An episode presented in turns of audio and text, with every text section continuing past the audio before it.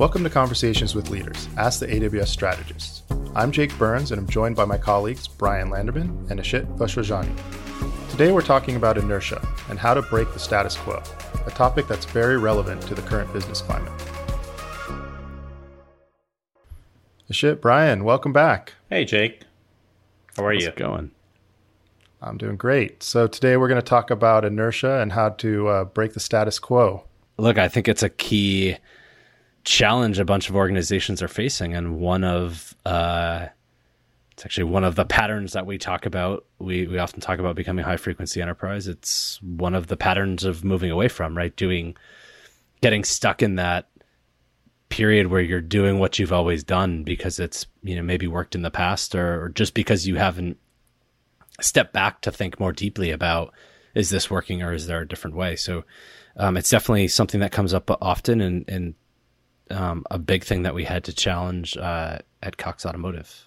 Yeah, I, I think it's uh, as humans, um, we are kind of uh, wired in some ways to uh, prefer um, status quo, right? I mean, that's uh, because it's safe or it feels safe, um, and that's where I feel like there is a there's a change that is required, which is more psychological change uh, that a leader has to drive to overcome that forces of inertia. Um, because if you look at a lot of study that has been done, we tend to uh, fear the loss uh, of that may arise out of changing something more than we value the gain that may come out of it. Yeah, well, I mean, look, many, many of us excel when we have consistent you know schedules and, and activities and you know i think for me like traveling is really disruptive to my my flow because it um it throws everything out of whack right and i think status quo is kind of similar it's like you get used to something you figure out how to optimize that you you have consistent expectations about what it's going to look like and so that I, I think that that complicates it even further because to your point, it is that human nature side of things. It's not about what's right or wrong, right? It's really uh, given choices. I think we tend to pick uh, status quo by a big margin. There have been, I mean, experiments that have been run. Um, I, I heard about one uh, unintentional experiment, um, which which fascinated me. That um, I think a number of years ago there was a uh, change in the law for the auto insurance, and uh, there was an option available for the consumers to say, uh, "I'll pay higher premium, but then I want to retain my right to sue." Right, and the other option was, uh, "I give up my right to sue, but then that means I'll pay the it'll be a cheaper option." And uh, I live in New Jersey, and uh, New Jersey had a uh, default option set as so the status quo option set as the cheaper option, uh, and Pennsylvania, which is a neighboring state, had the more expensive option, uh, which is uh, that I retain my right to sue, set as the default option. Uh, and overwhelming majority of the people uh, that default option, whatever that was. So it was a it was an unintentional study, right, showing that regardless of uh, whether you're given similar choices, uh, it's really status quo that uh, by and large we prefer. So we were uh, we were traveling uh, pretty consistently um, several months back. How long does it take for that to become the status quo, like the new way of operating? And is it possible for like using that example, us traveling constantly, to become the status quo, and then that for to be for that to be disrupted if we stop? Yeah, I, I think we tend to find as as humans, as organizations, as families, as group of people, uh, we tend to find, to Bryan's point, consistency and uh, uh, rhythm um, mm-hmm. because it's predictable. Uh, it is something that uh, does not create a lot of cognitive load, which we are trying to minimize. Uh, so I do think anything that you keep doing will become. Right uh, force of habit and status quo. Um, and that's why I think leaders who are trying to drive a change uh, have to intentionally uh, create disturbance, right, in the system. And that's the role of a change agent, where uh, unless that external force, it's the law of physics, right, unless the external force is applied, whether it is whether it comes through uh, a change change agent, a, an event that occurs outside of your control, a major shift uh, that happens externally, um, it's very hard to break that chain of uh, deriving comfort in status quo. Yeah, I think you, you need to figure out what you're optimizing against, right? I think to your your point about um, the travel, what I found was that when I traveled a lot, I became a better traveler. It I, I didn't necessarily right. become a better worker on the road. You know what I mean? Like I, I just I got really good at traveling. I I signed right. up for all the programs and you know um, got better at timing my flights and all that sort of thing and the gears and you know uh, the gear in my bag and whatever like i began to optimize that which doesn't necessarily drive the result intended by putting me on a plane from the begin the beginning. And not to say that it wasn't worthwhile but that's what I ended up optimizing where now I'm I'm working from home um, right since since the pandemic is hit this this external force that you're talking about Ishit has kind of forced us to break those patterns and behaviors. And, and now we're starting to optimize against different things which i don't know i would argue they're much more meaningful the things that i'm now focused on because i'm not traveling all the time because i'm not optimizing that activity and behavior. Right. Yeah like for example these these virtual meetings right? They were kind of awkward at first. And I would say they haven't quite gotten to the point of being as natural as an in person meeting, but it's getting closer. You know, uh, it's definitely a skill that you can build and something that you could get used to and you can get better at. And I, I noticed the same thing as well, Bryan, with with traveling.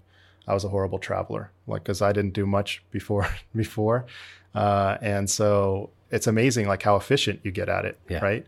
But I think the larger point is um, these disruptive events and these these just um, you know when you change the status quo and you and something is forced upon you that makes you change what you're doing, um, that that be, that ability to adapt is a is a skill as well, and perhaps the most important skill that you can have.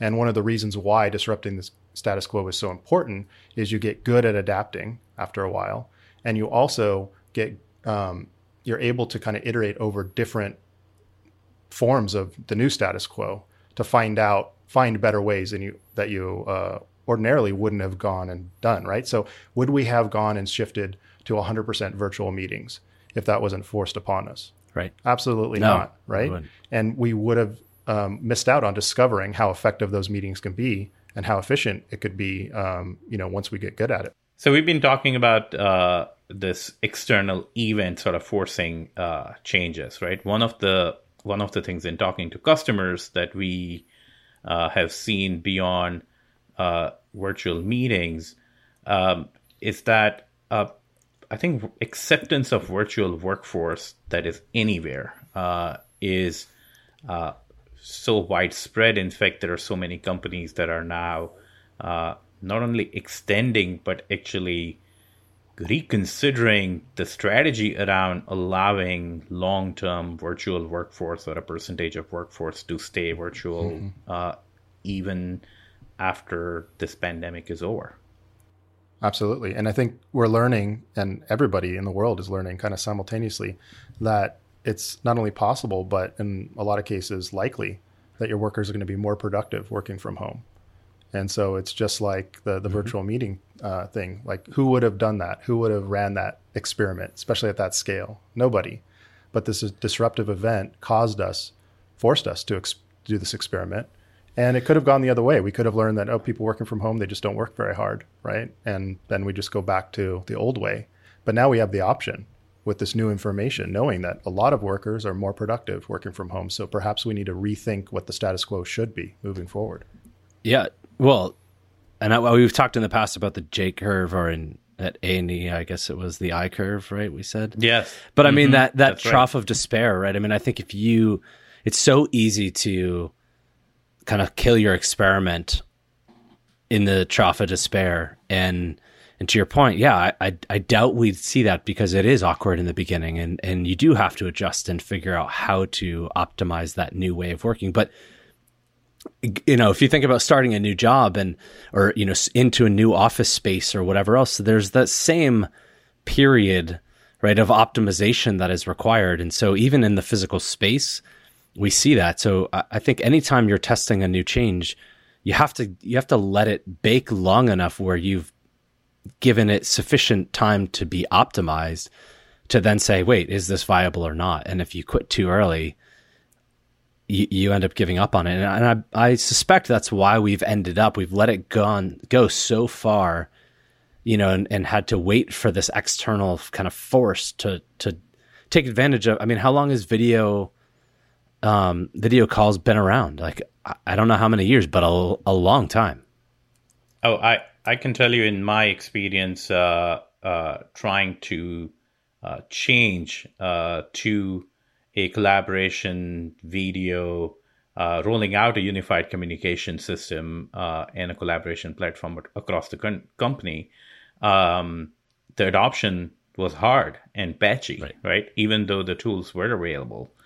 Uh, right. And now you talk to customers and they're saying, well, it's 400% growth because pretty much 100% of the company is using right. it. Um, and so I, I also think that technology, right? And we often talk about uh, cloud being this uh, general purpose technology, right? I think that uh, where we are in that technology curve has also played a huge role in our ability to work from anywhere, uh, the business's flexibility to uh, scale up and down based on what the requirements and the needs are.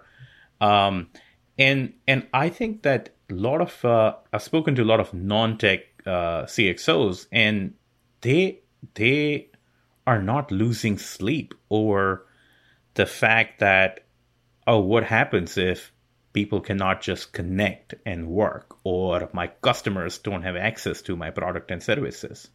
Um, and I think that's where cloud has played a huge role in in sort of giving that comfort uh, that no matter where you are, no matter what the spike or lull in your workloads are, uh, it can scale. Yeah. Uh, I spoke to a customer today that um, the, the quote was something like, uh, we haven't skipped a beat.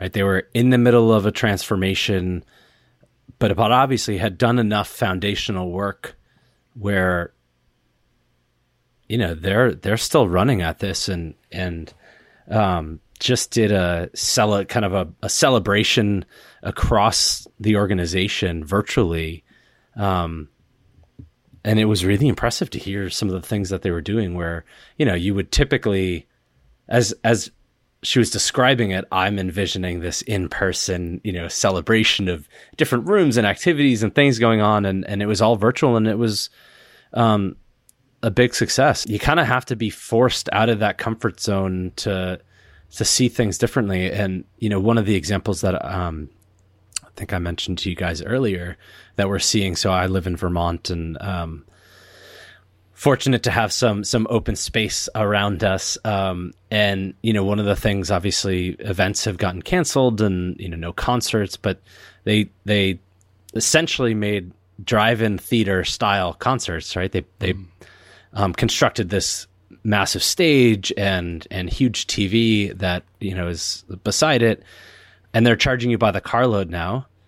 And you bring your car load and all the cars are spaced six feet apart or ten feet apart or whatever, and um, you can get out of your car and bring chairs and blankets, and you hang out. So you're like a, going to a picnic, kind of, right? and uh, but watching a concert and it's a completely different way of of thinking about that sort of interaction and environment and and it's amazing to see people coming up with these awesome ideas to to continue you know with connections of people but also taking something that's been around a long time and flipping on a, on its head and and and making it work in a time that's really challenging mm-hmm.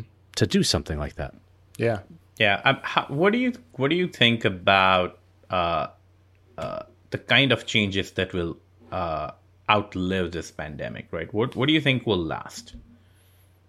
I think the video conferencing and uh, you know to replace in-person meetings to some extent. It won't completely replace it, but we've learned that we can be effective with this, and especially if we um, if we get it. Uh, you know, we like Bryan was saying earlier. He was saying, I think you made you made such a great point, and I don't I don't think I've thought about it this way before, quite this way, but you know, being forced to stick with the decision for some period of time to get through that valley of despair, right? So we talk about the disruptive event forcing us to think about problems differently, but I think we don't talk about enough the the fact that we are forced to find a way to make it work. Yeah, right. Like what if what if we only had a 2 week work from home? Wouldn't have changed anything. We would say virtual meetings are not effective and we're not going to we're not going to use it moving forward. It was a great temporary solution and we're just not going to do it anymore. Exactly. Right? But we Yep. were forced to push through that. And, and and and find a way to make it work. And that's where like the the great inventions come from and the great solutions come from a lot of the time. Yeah, I think that is that's also part of uh, since we are talking in the context of uh, overcoming inertia. Um, in the past, uh, we've talked about controlled demolition, right? In in cases, I think one of my other favorite thing is you have to eliminate the option of going back. Right. You can't if you're trying to drive the change.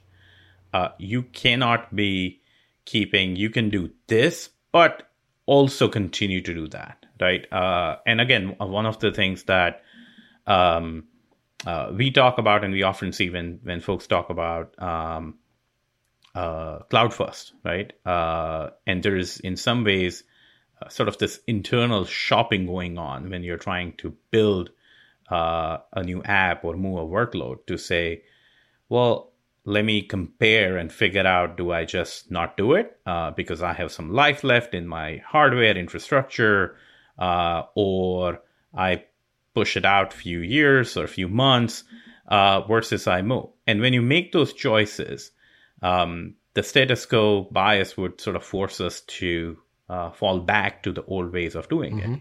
And so you have to you have to not only create the path to move forward, you you have to take away the option to go back. Yes. You know, there's a um, there's an idea, and it's not um, not my quote, but I, I really like this idea that it's uh, it's not obstacles that keep us from reaching our goals. It's a shorter and easier path to a different goal that keeps us from meeting our goals. Yeah. That's amazing. I yeah, that's it. beautiful. Well, and guys, you're gonna have to help me on this one, but I, I think there's a a quote um, that we we kind of pass around internally from from Jeff about um, good intentions, right? Oh, I, yes. I believe I believe that's why mechanisms exist, right? Is because good intentions aren't enough. Where you know you might something might occur, and Right. everyone has good intentions to uh, avoid it recurring. So, so But the good problem intentions is aren't if you enough. if you ask if you ask people to try harder, it doesn't work because they're already trying harder. If you ask for good intentions, they already have good intentions, so you're not asking for a change. So that's you know asking for good intentions doesn't work. Mechanisms work. In, in Right. other words, putting in a system in place to drive the behavior and, and the desired outcome, uh, and you refine that process rather than just tell people work harder, try harder, do better. Right. I think I think that's relevant to what we're talking about, right? It- Absolutely. Yep, I think that's uh, the other thing that uh, one is sticking to the change long enough that Bryan made, right? So that you uh, give it a chance to succeed. Uh, other thing is building momentum through uh, the quick wins, right? Often, I think when you're trying to drive a big change, uh, there is a desire to make a big dent very quickly, and that sometimes prevents you uh, in looking at how do I get some things done that moves the needle forward and builds that momentum, right? Um, when in our case, for example, when we decided to move, uh, and I know there are there are different theories, right? Go with the hardest thing first.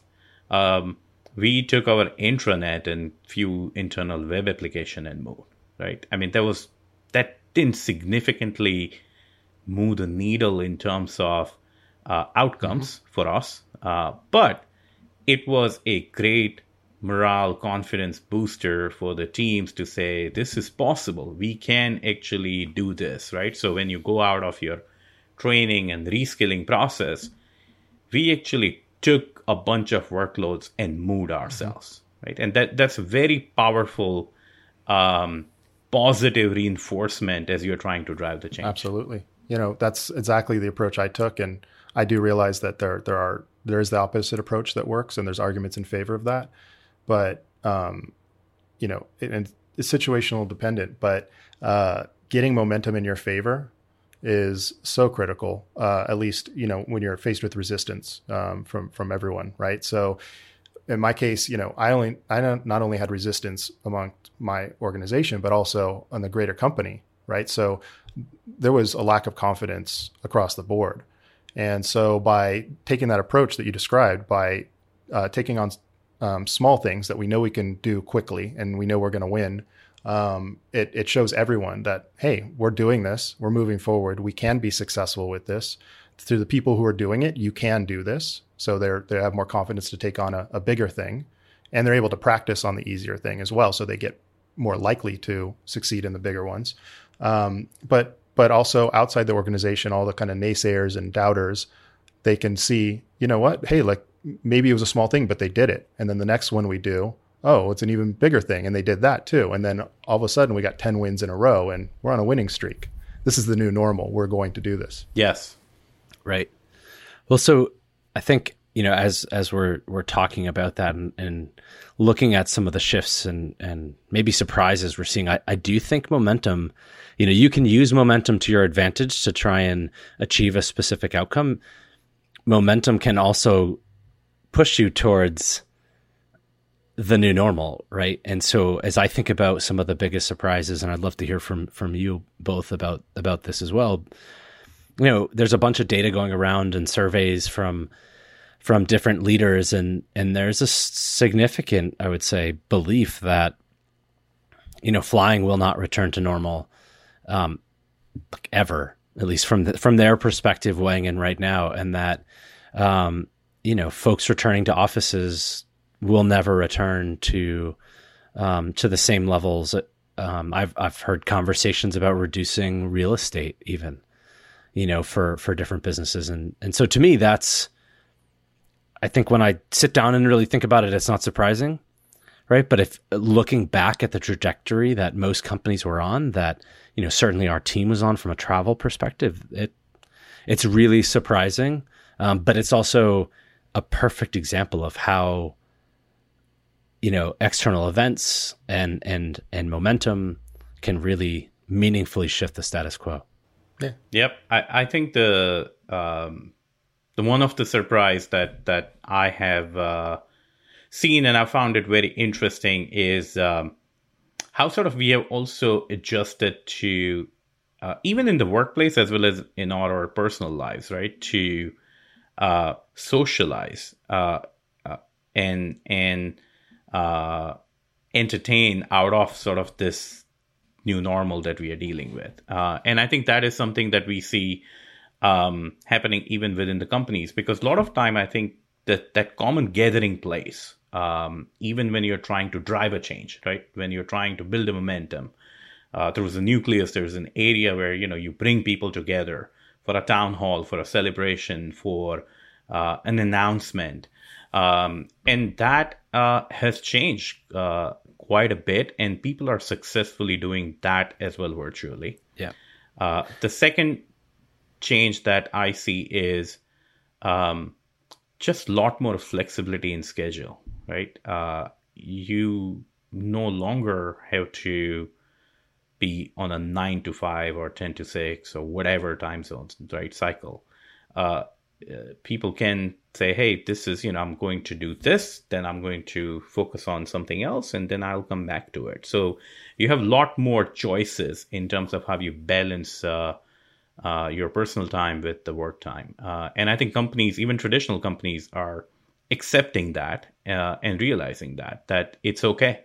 You know, it's okay. Nobody nobody has to be at the same time uh, working, uh, even if they're individually working on something. I have to agree with you because I think there's something really powerful about walking away from a task, right? And it doesn't mean that your mind isn't still thinking about it I, I've found I've I've in the process of writing something right now, and I do think that whether it's shifting gears into different types of work or stepping away for for a little bit has really strengthened my thinking so that I'm more productive when I'm back on that task. And so it, I, agree, it has been interesting to see that um, along the way. Yep. Yeah, in general, I think we're going to keep the best parts of this change, um, and and but not everything. So, and in that way, I kind of have a very optimistic view of all of this and, and how where we're going. Um, I think this is a huge learning experience for for everybody, for the entire world, um, and on so many levels. And um, I think the best thing we can do is um, take the learnings that we that we get out of this on how to how to do things better. Some things work better, some things don't. Uh, in the past few months, if we just take the best of, of, of, of the new way and best of the old way, then you know we'll improve moving forward. And uh, you know that's that's really what we're talking about here, right? With with uh, breaking up the status quo and um, experimenting.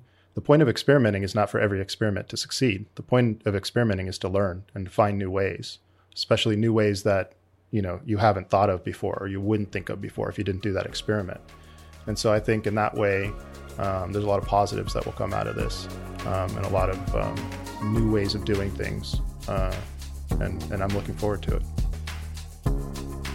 Don't forget to subscribe to our channel and remember to submit your questions directly on the Enterprise Strategy blog or reach out directly to us on LinkedIn, and we'll do our best to answer them in future episodes.